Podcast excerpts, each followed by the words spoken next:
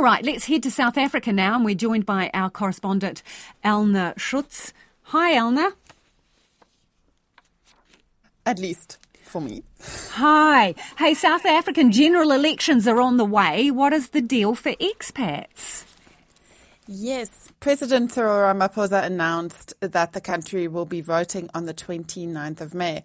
But if you are a South African expat or just traveling somewhere else, your voting day will be either Friday the 17th of May or Saturday 18th of May, depending on the country that you're in.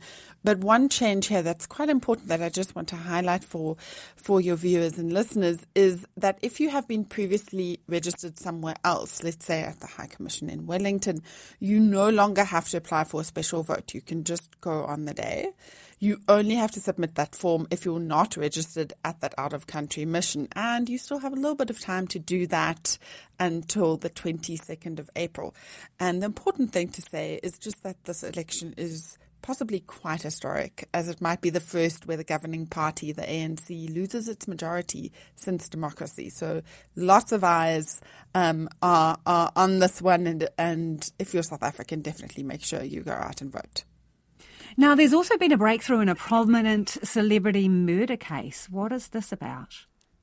Yes, quite quite late last night we um, we got an update on a case that has shook a lot of South Africans, especially hip hop fans or music fans. Um, it's been just over a year since one of South Africa's most famous rappers died, and it's taken that long for any sort of breakthrough to be announced. Um, Kiernan Jarrett Forbes is known as AKA, and he was shot with a friend in Durban just before performance. And last night, the South African Police Service announced that they have arrested six suspects, which is um, yeah, quite a lot.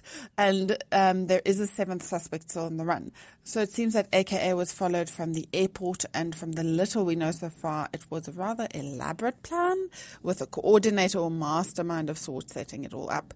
So the motive is unclear, but it, it sounds like lots of facts are, are going to come out soon as this goes to court from Thursday. And if you don't know the rapper and businessman, aka, he was considered the best selling South African hip hop artist of all times. You, you might know his song Victory Lap. So definitely a big one. Yeah, and uh, and it sounds like an incredible plot. Thank you for that, Elna. That is our South Africa correspondent, Elna Schutz, there